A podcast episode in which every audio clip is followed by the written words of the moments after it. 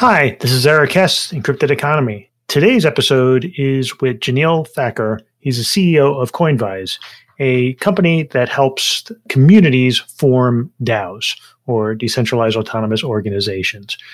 This episode talked a lot about the notion of social credibility and social tokens and how to incentivize participation and manage that participation within communities. We talked about social graphs, uh, social graph discovery, Meaning, namely, the credibility that your pseudonym online can bring with you to these various communities or DAOs.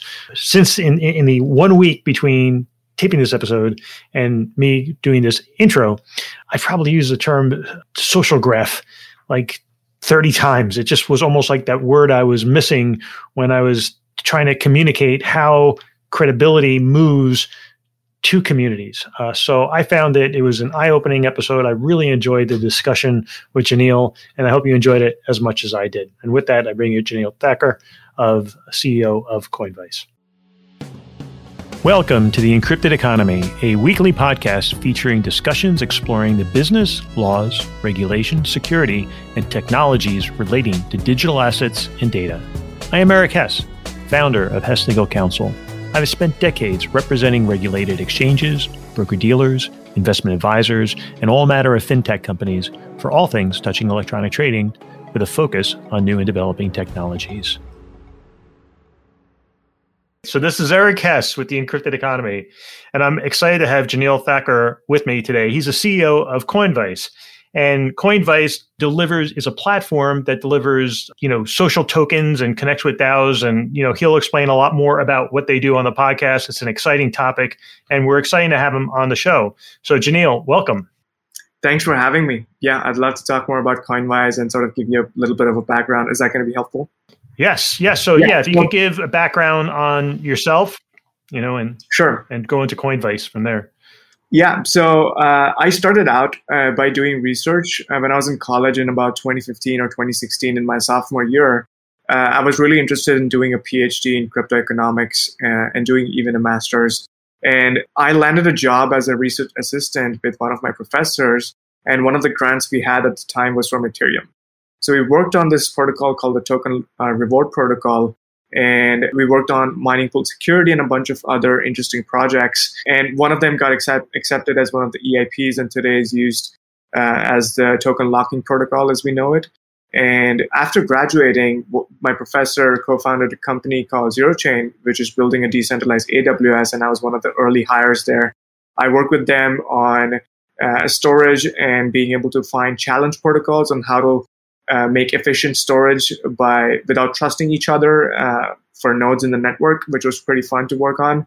And after doing that, I briefly worked with Fabian Vogelsteller on the reversible I C O, which was an interesting problem to work on. At the time, we had uh, a bunch of interesting I C Os happen, and it just seemed like an interesting problem to work on. So I worked with Fabian on that for a little bit, where we sort of discovered how can we make an I C O more time-locked and sort of make it algorithmic where the funds can be actually returned back. And it's open source on GitHub, which is an interesting project. And I think through that, I realized what crypto could do and could be useful to consumer by just talking to Fabian, who also, by the way, he created the E R C twenty token standard. So we were having this conversation at one night, and one of the things that struck me is that the next wave of crypto is not just going to be sovereign protocols, but sovereign individuals. So that's when the grain of thought of about Coinvise started. And in my head, we were building, we're still building a social network for creators. And what that looks like on Web three is really helping creators build a community uh, and giving those tools to build a community on Web three. So that's what Coinvise is. And I'll, I'll go more deeper into it, but that's my background.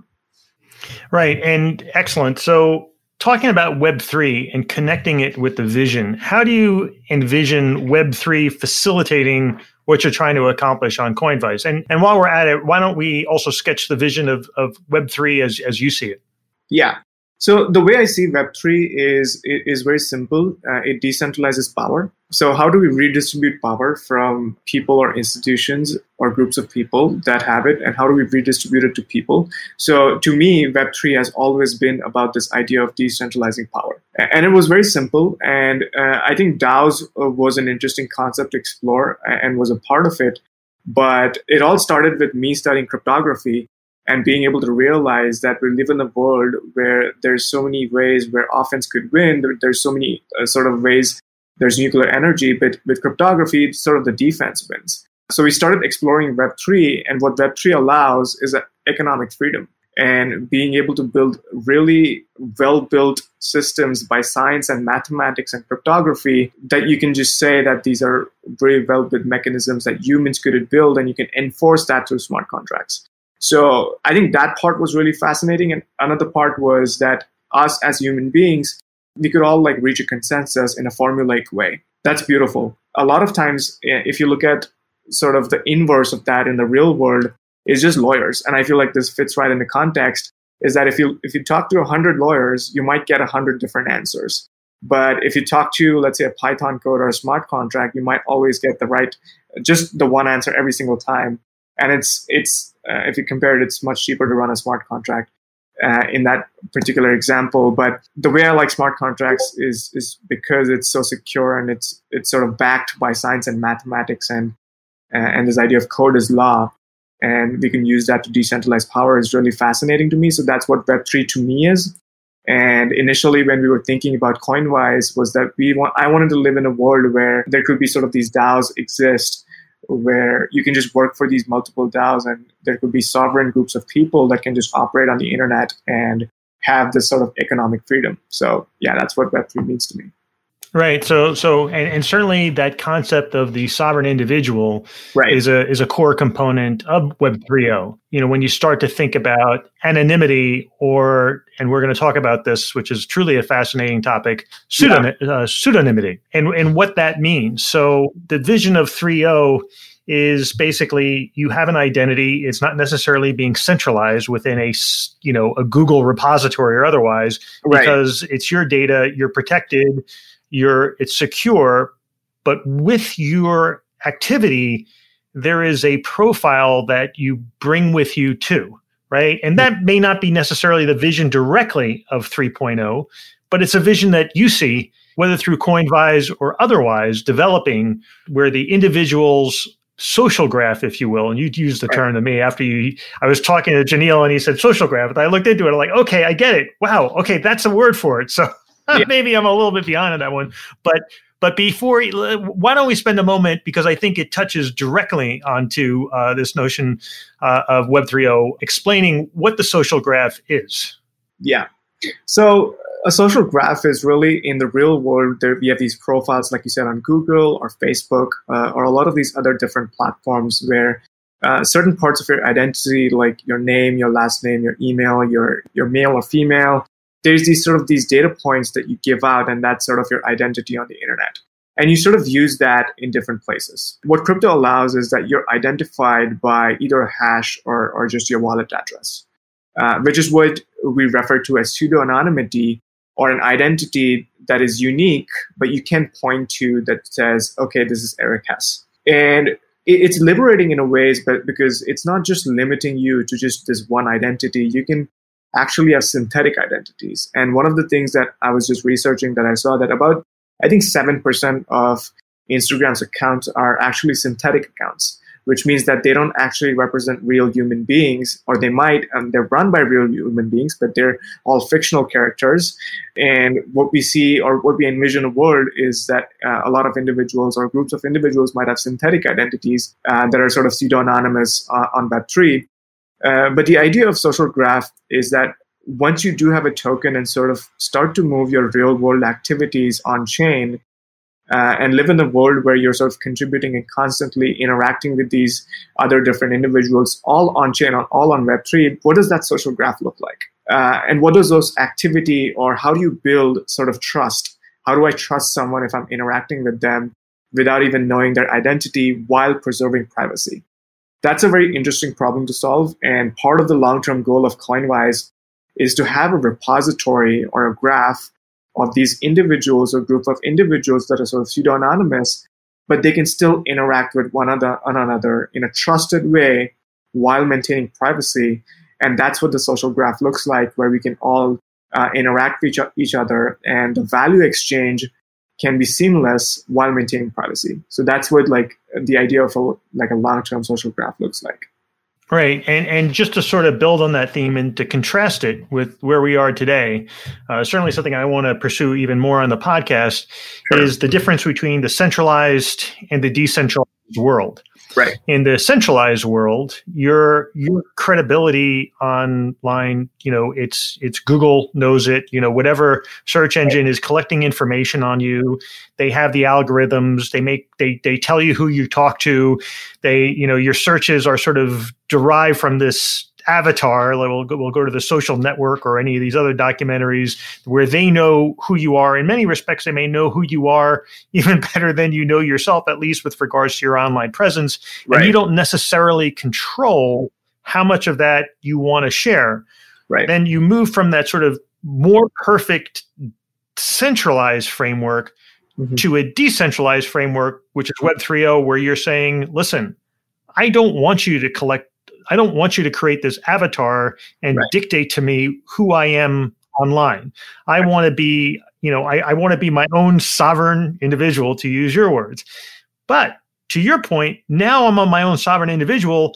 I have to now contemplate, how do I add trust back into the system? Sure. Because now that I've reframed myself as the sovereign individual, mm-hmm. I now need to think about, okay, well, what do I have to do to support myself so right. that, that there is credibility associated with me, so that I can disclose where I want to disclose and have it valued in the communities that I want it valued in. Right. And and part of this sort of blends in. So like you said, is how do you build uh, sort of credibility? And once you have the freedom that, okay, this is the information that I have full control over and I'm disclosing, and, and it's it's all a hash, you're not disclosing fully, but a part of where our vision with Coinvise intersects with this idea of a social graph or a pseudonymous identity is being the fact that you can actually record all the previous on-chain activity or contributions that you've done in different communities, or uh, or even your ownership in a lot of these communities that you have through these tokens. And that can be one of the ways where I can establish, okay, this person has contributed X and X to these different communities online, and uh, they have sort of these like very deep ownership and deep value Uh, and a really long history with these different communities that I really, you know, uh, value and have trust with. I think that's the best way to build trust. In in the Web two world, if you wanted to build trust, uh, you can do it obviously with your experience and with your work. Uh, and then there's sort of algorithm that plays in, in whatever platform you're on. But if really, if you wanted to build trust just out of nothing, is, is how you associate uh, yourself with something high trust.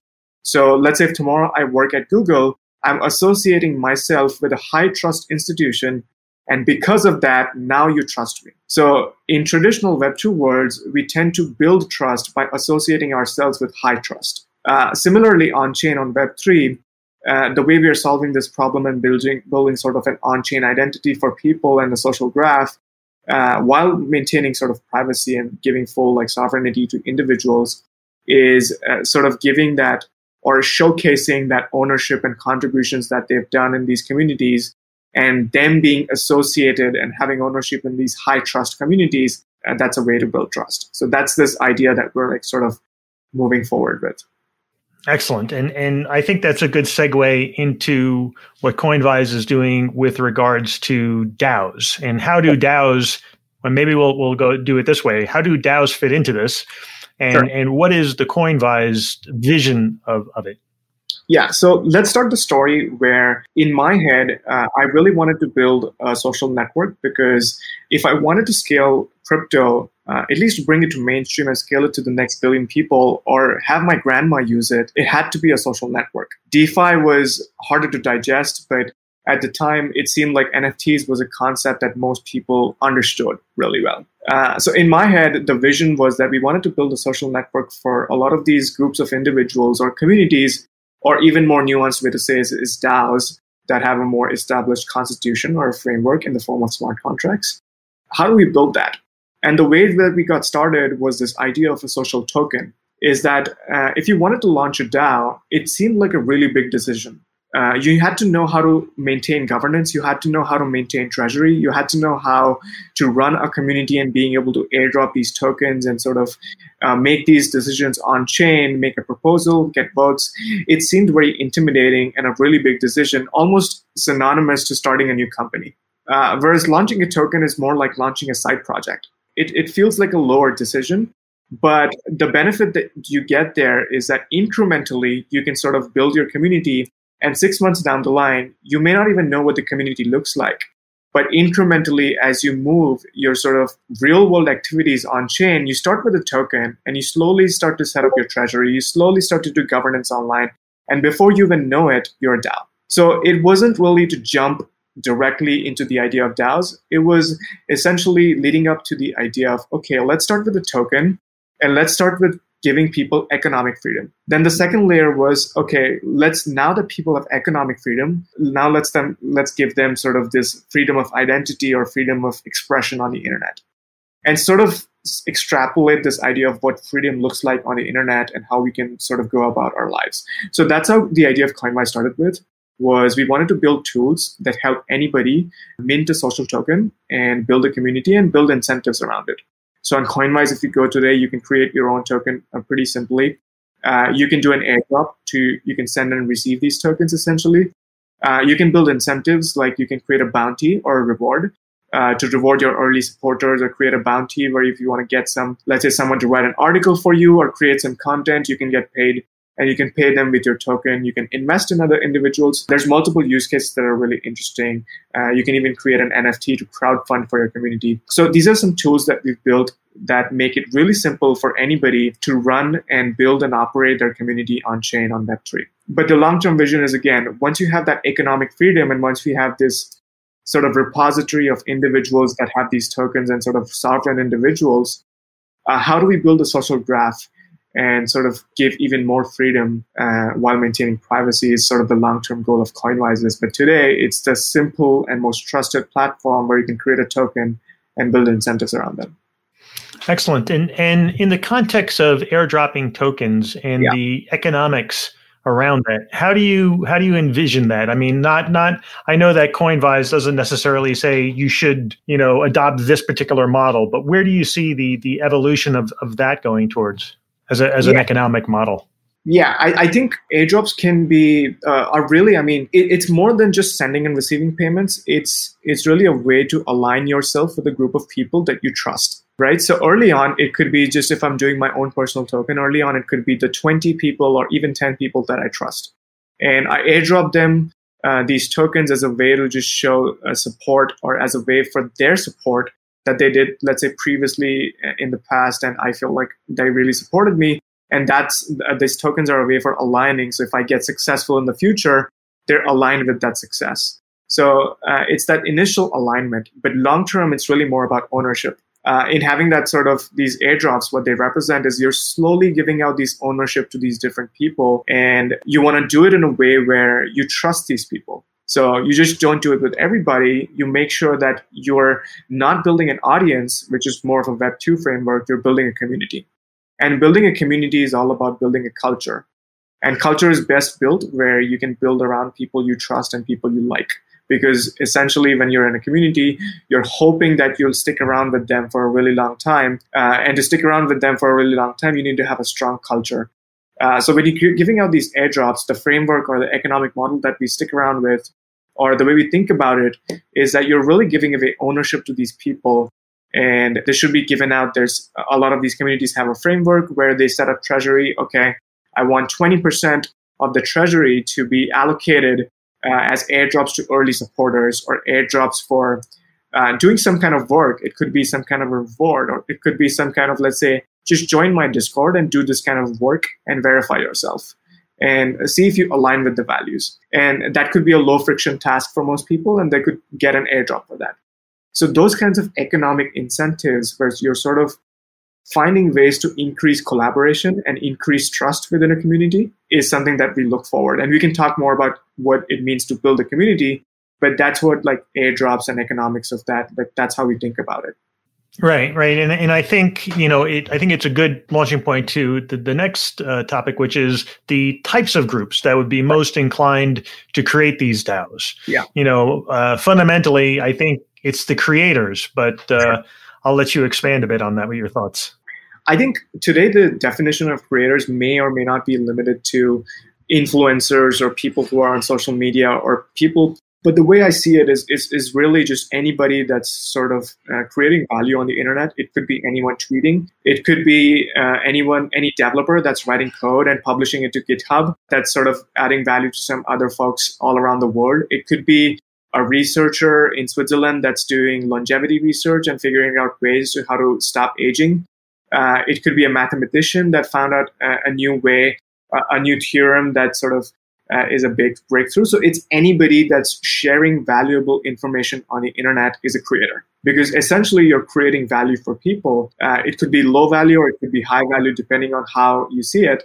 But essentially everybody's a creator in our lens, uh, at least in terms of the way we see it at Coinvise and, and more philosophically, if you will. Uh, so that's what a cr- creator is. And Uh, I feel like the definition of a creator, or at least the groups of people that we see adopting social tokens or just building DAOs uh, more generally, are either research groups. So there's this amazing DAO called Vita DAO that's doing longevity research, or either it's these Gen Z groups that have adopted technology more faster or are more likely to adopt technology faster, or these gamers or influencers. So either it's these really scientific or research groups or groups of people that sort of align and meet on the internet and these groups form, or influencers, the creators online, or even uh, one of the great projects is Flamingo uh, DAO or OpenLaw that have built, again, a really good society and a really good DAO. Or again, one of the most common use cases of DAOs is investment DAOs that we've seen, that these different syndicates form of people investing in other startups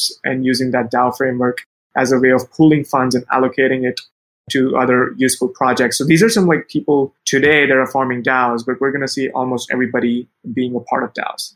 Interesting. And, and and I guess would would investing in an influencer be sort of like meme investing? I mean, as opposed to a creator? Yeah. yeah so so the rule we have at Coinvise is participation over speculation. We're trying to run as far as away from this notion of meme coins or shit coins or what have you, and. Uh, It, yeah. It's no rule. Again, there's there's no rules at Coinvise, but uh, it's all about uh, building intuitive incentive designs and mechanism designs that sort of incentivize uh, the behavior that we envision Coinvise to be. So in terms of economics or in terms of mechanism design, we want to make it more profitable to participate in communities than to speculate in communities. So the way we are designing Coinvise is is more like a game, where a lot of these uh, communities that create their tokens and, and the way they're designed is more gauged around participation and how to increase that participation instead of uh, speculation. And yes, initially people, if a community is doing well, people are going to come in and join in for the speculation. But there needs to be a high barrier on, again, I'm coming back to culture, because uh, what really DAOs are is they don't have a hierarchy like normal companies. It's a flat hierarchy. Everybody sort of has ownership and uh, everybody's sort of on the same level. So it's difficult to manage. A lot of it is automated and enforced through smart contracts. But how do you sort of have this notion of culture? And I think that's that's something that defines participation over speculation. Uh, if you have a really strong culture, people tend to sort of participate more. And, and one of the best examples is, is Ethereum itself. I think Vitalik Buterin, even though he stepped out of it, he created a culture that even everybody like really closely follows, or at least over two-thirds majority of the community follows that culture very closely. And not many people are speculating over E T H, although that that's probably different today. But how do you design really good culture where you can essentially build incentives that make it more profitable to participate than to speculate? And, and that's what we're doing with communities, where we work with them uh, to build a good culture and make sure that Uh, the way they design incentives is, is sort of helping people collaborate more in, in the slightest way possible. So, yeah.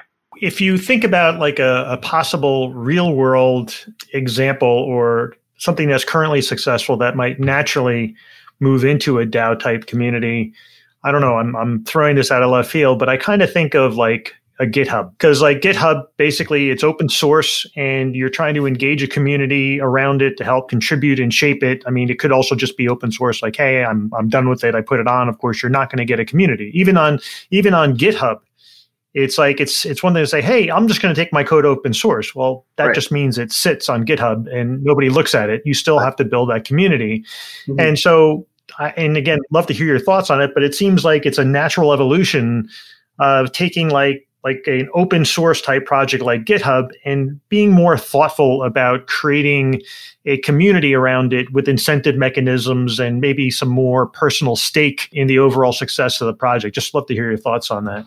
Yeah. And, and, and not, you can completely disagree. Yeah. I mean, uh, so I, I'm personally, so I come from a developer background. So I personally love Radical. Radical is building a decentralized GitHub. I think even today, GitHub has a lot of ownership over the code that you submit. I, I do love the values, right. but, but I think uh, the way the platform is built, I think Radical is sort of building a really interesting product for developers, sort of a decentralized GitHub. But but anyways, I, I think what most people confuse incentives with is, is with strategy. Incentives is not strategy. Incentives is not what sustains a community. The way we like to put it is that if your community has a really clear mission that can be stated as a meme, so if your mission is so simple that it can be stated as a meme and your values are so in align with whoever joins your project, let's say it's open source. And it's a really fun project. It's actually uh, one of the best examples that I can give was uh, during coronavirus, there was an open source project on gathering and aggregating data in India about COVID cases every day. And everybody was sort of aligned with it, not because of incentives, but because they had their own personal families and they had they wanted to just do good for like a larger, larger purpose that everybody was trying to solve. And everybody was actively contributing to that repository.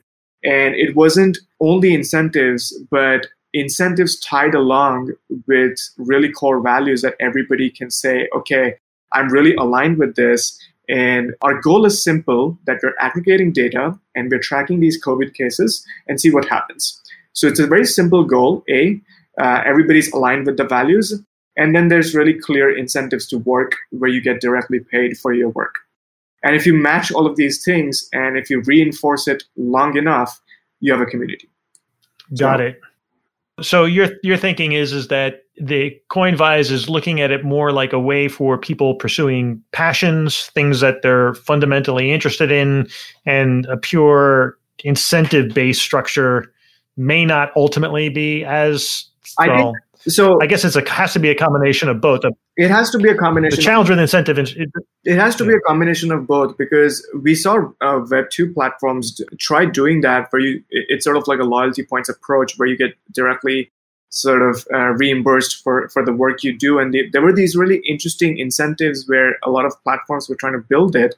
And it's not just for passion projects. It's actually for useful projects. So I'll give another example of carbon credits. Carbon credits is, again, it's it's not a really leaping forward, ambitious approach to, to what climate change looks like, but it's an interesting approach where if you have a really strong carbon footprint and if you're carbon neutral, you sort of get these carbon credits as a token that you can you can sort of swap. And I think that was something really interesting for people, or even OpenLaw, where if I'm sort of in different jurisdictions and if, if Web three has to go mainstream, being able to tackle around these different jurisdictions in different countries, I think that's a great idea for, for a DAO.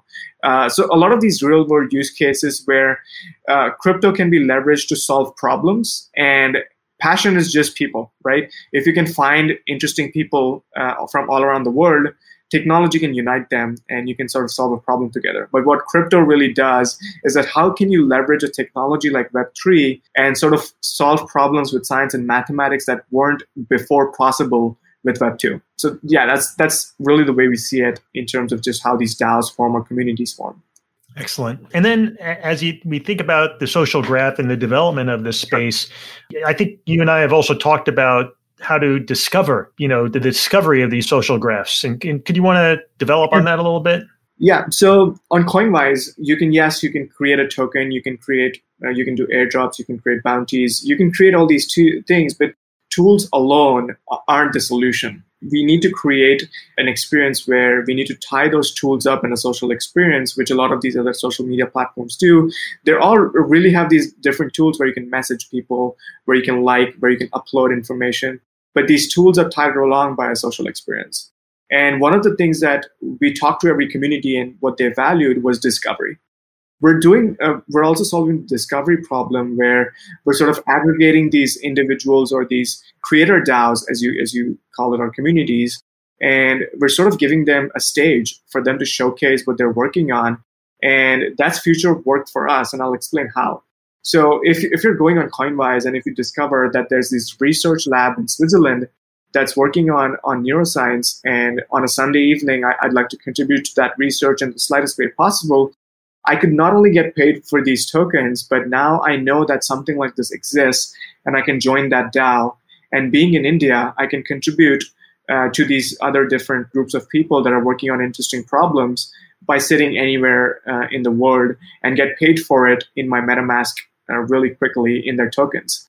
So that was a really powerful concept, because now I can not only work for multiple of these creator DAOs and build an income, but I can completely exit out of these conventional jobs that we have today, where you work for a corporate institution, nine to five, and you sort of get paid. Instead, I could join a basketball DAO where I could contribute to them and sort of earn those tokens. I could join, let's say, a longevity DAO and sort of do research uh, on, on the weekdays. I could really have a diverse skill set and find a DAO in the world that does exactly that and contribute to them, and probably be more successful and have more economic freedom by contributing to them and be more happier. And I think that's what future work looks like to us. And that's all possible just because we're giving them a stage and we're sort of giving them discovery.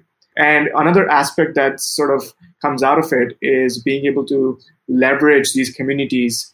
Uh, so let's say F W B as a community and uh, Forefront as a community.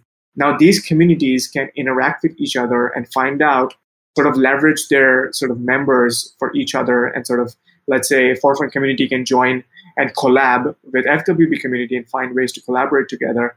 So discovery is sort of like multifaceted, where it not only gives like an avenue for future work, but it sort of creates opportunities for inter-DAO or cross-DAO communication.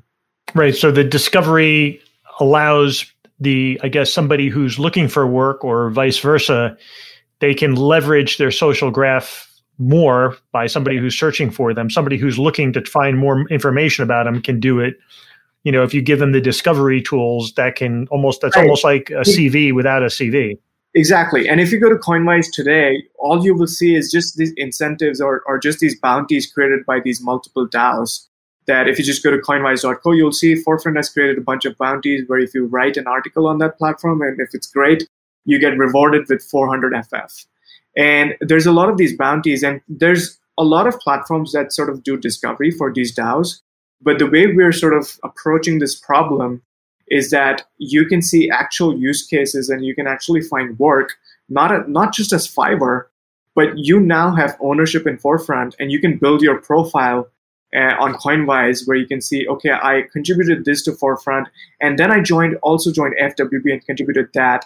And sort of build your online identity or online resume of what communities you have ownership in and what contributions you've done. And that sort of builds trust over time. Yeah, so I, I like the the Fiverr or or Upwork example, because right. it, it does sort of, sort of sort of go to it.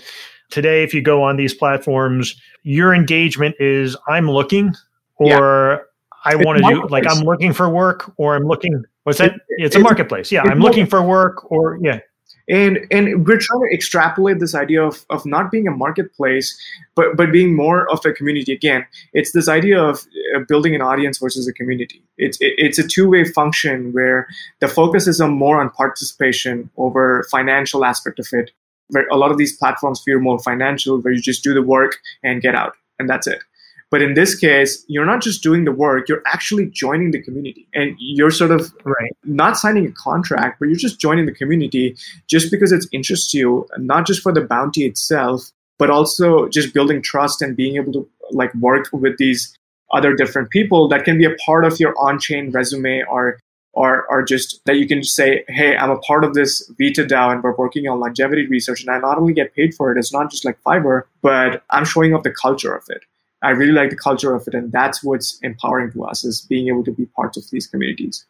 Yeah, and, and if you think about it, it, it's really an evolution away from the Amazon star rating and comment right. model, where, you know, when you're searching for something, okay, what do I have? I've got who ranked it before, which is relevant, and I've got what they said about it, which is relevant.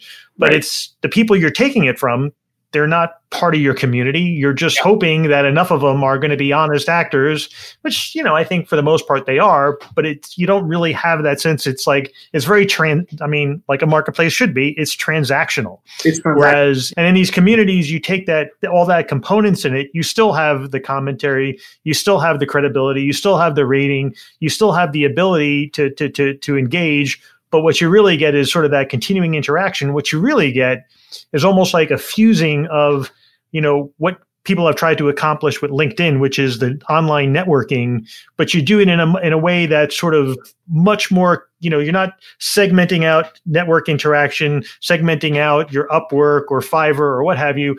You're sort of combining it all together in a way that sort of, you know, I guess accomplishes even more goals, right? Yeah.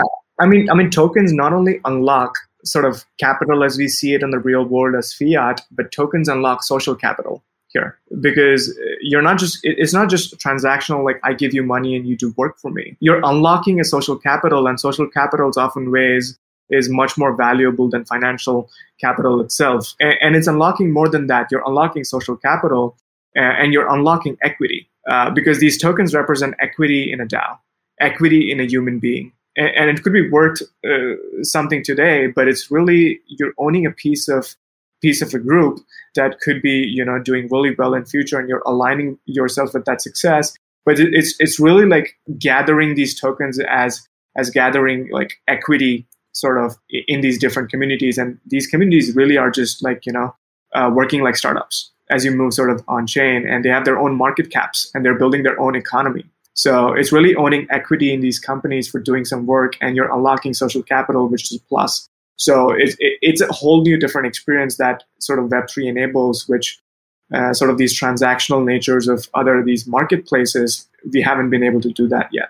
And I didn't think of this before the call, but I remember, you know, talking, you know, obviously I'm, I'm a, I'm a, I'm my own law firm, and I have my own companies, and, you know, networking, it's like you have to network. But, you know, one thing that I constantly heard starting to resonate with me, you really can't make it transactional. Like sometimes you network, if you don't have these other tools, you don't have these other community-based tools, it's very easy to get focused on, okay, how does my participation in this get me a client? Or how right. do I get paid doing right. this?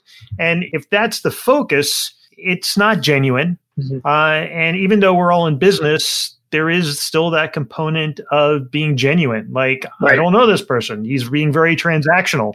Maybe yeah. I'm not engaging him otherwise, but that doesn't make me more likely to engage him. Whereas in a community structure, you have much more of that give and take. So it's it's just, you know, it's really intriguing to think about how we've tried to segment the LinkedIn, the Upwork, all these different pieces. And what like Coinvise is doing is that it's taking it, and not, you know, not just Coinvise is where we're going. It's more thinking of it as a community where there's give and take, there's participation. It's all sort of blended together, right. and it allows people to be more authentic about what they're doing. And certainly when you talk about things like the social graph and discovery and the formation of the DAO itself and the tools that you're giving, it really is designed to facilitate that authenticity and credibility that comes with being a a credible participant in a community. So right. And I think uh, a lot of these communities at some point, uh, all of them are going to be DAOs. And, and I think we're going to we're gonna see a lot more uh, genuine, where we say in the real world that, that I've added so-and-so value in you, but any kind of uh, sort of these investors say value add or or any kind of interaction that we have, we sort of look at value as this imaginary thing that we're sort of giving each other in our lives going forward.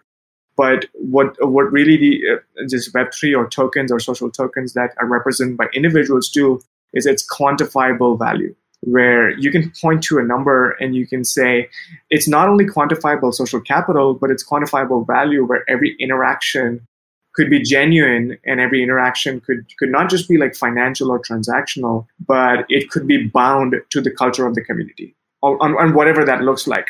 And it's going to be very composable. It's not going to be generic, or there's not going to be a framework, or it's not going to look like, you know, a C Corp and L L C and the traditional frameworks that we see, or even the economic or the token designs that we see of, you know, there might be infinite supplies of these tokens that might be its own bonding curve. They could have these different con- components where they can architect or sort of design their own uh, economic structures and culture. And that sort of defines what community looks like for them. So I think it's going to be really interesting to see. Excellent. Excellent. So, and I guess one of the big challenges in all this is also education, right? Because, you know, I'm excited about it. You're excited about it.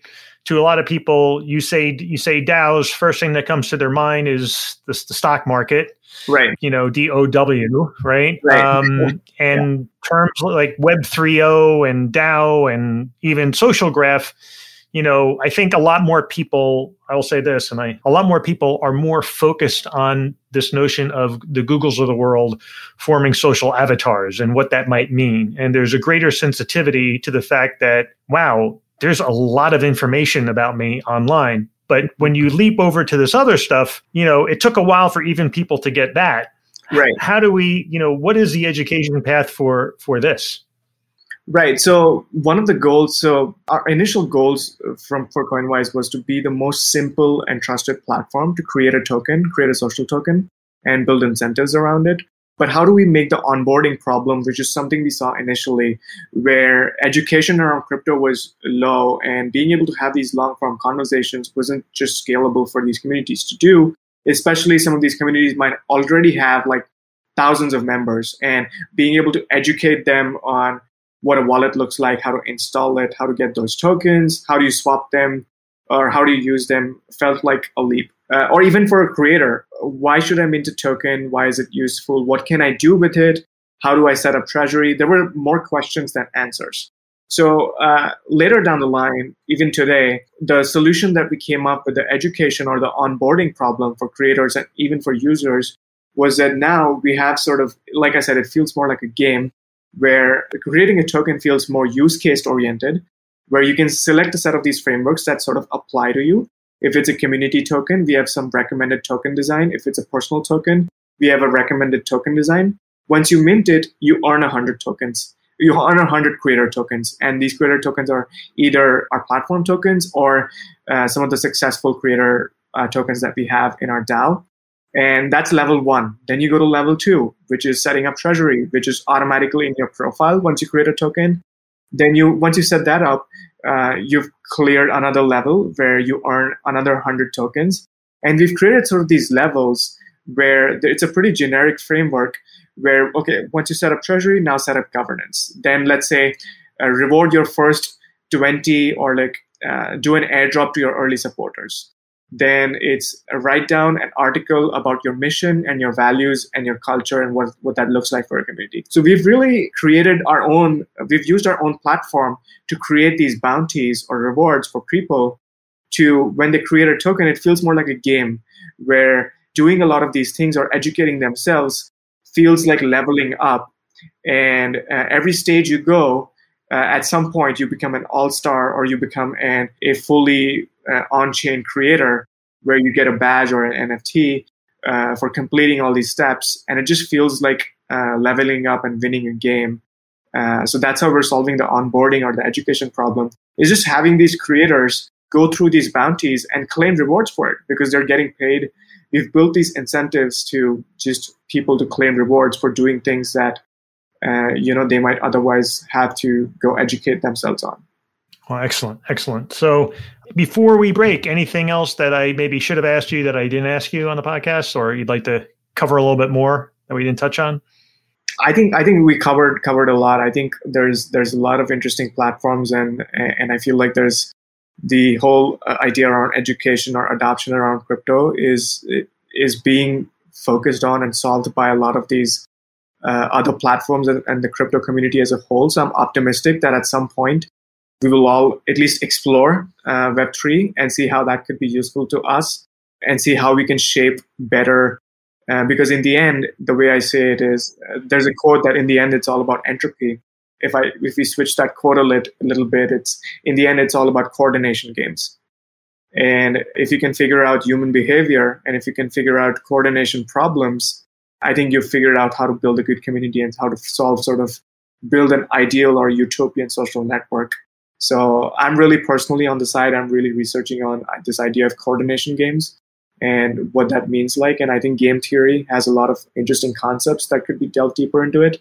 But I think that's that's always like uh, something interesting to see how these protocols evolve. Uh, and yeah, I, I feel like we covered a lot.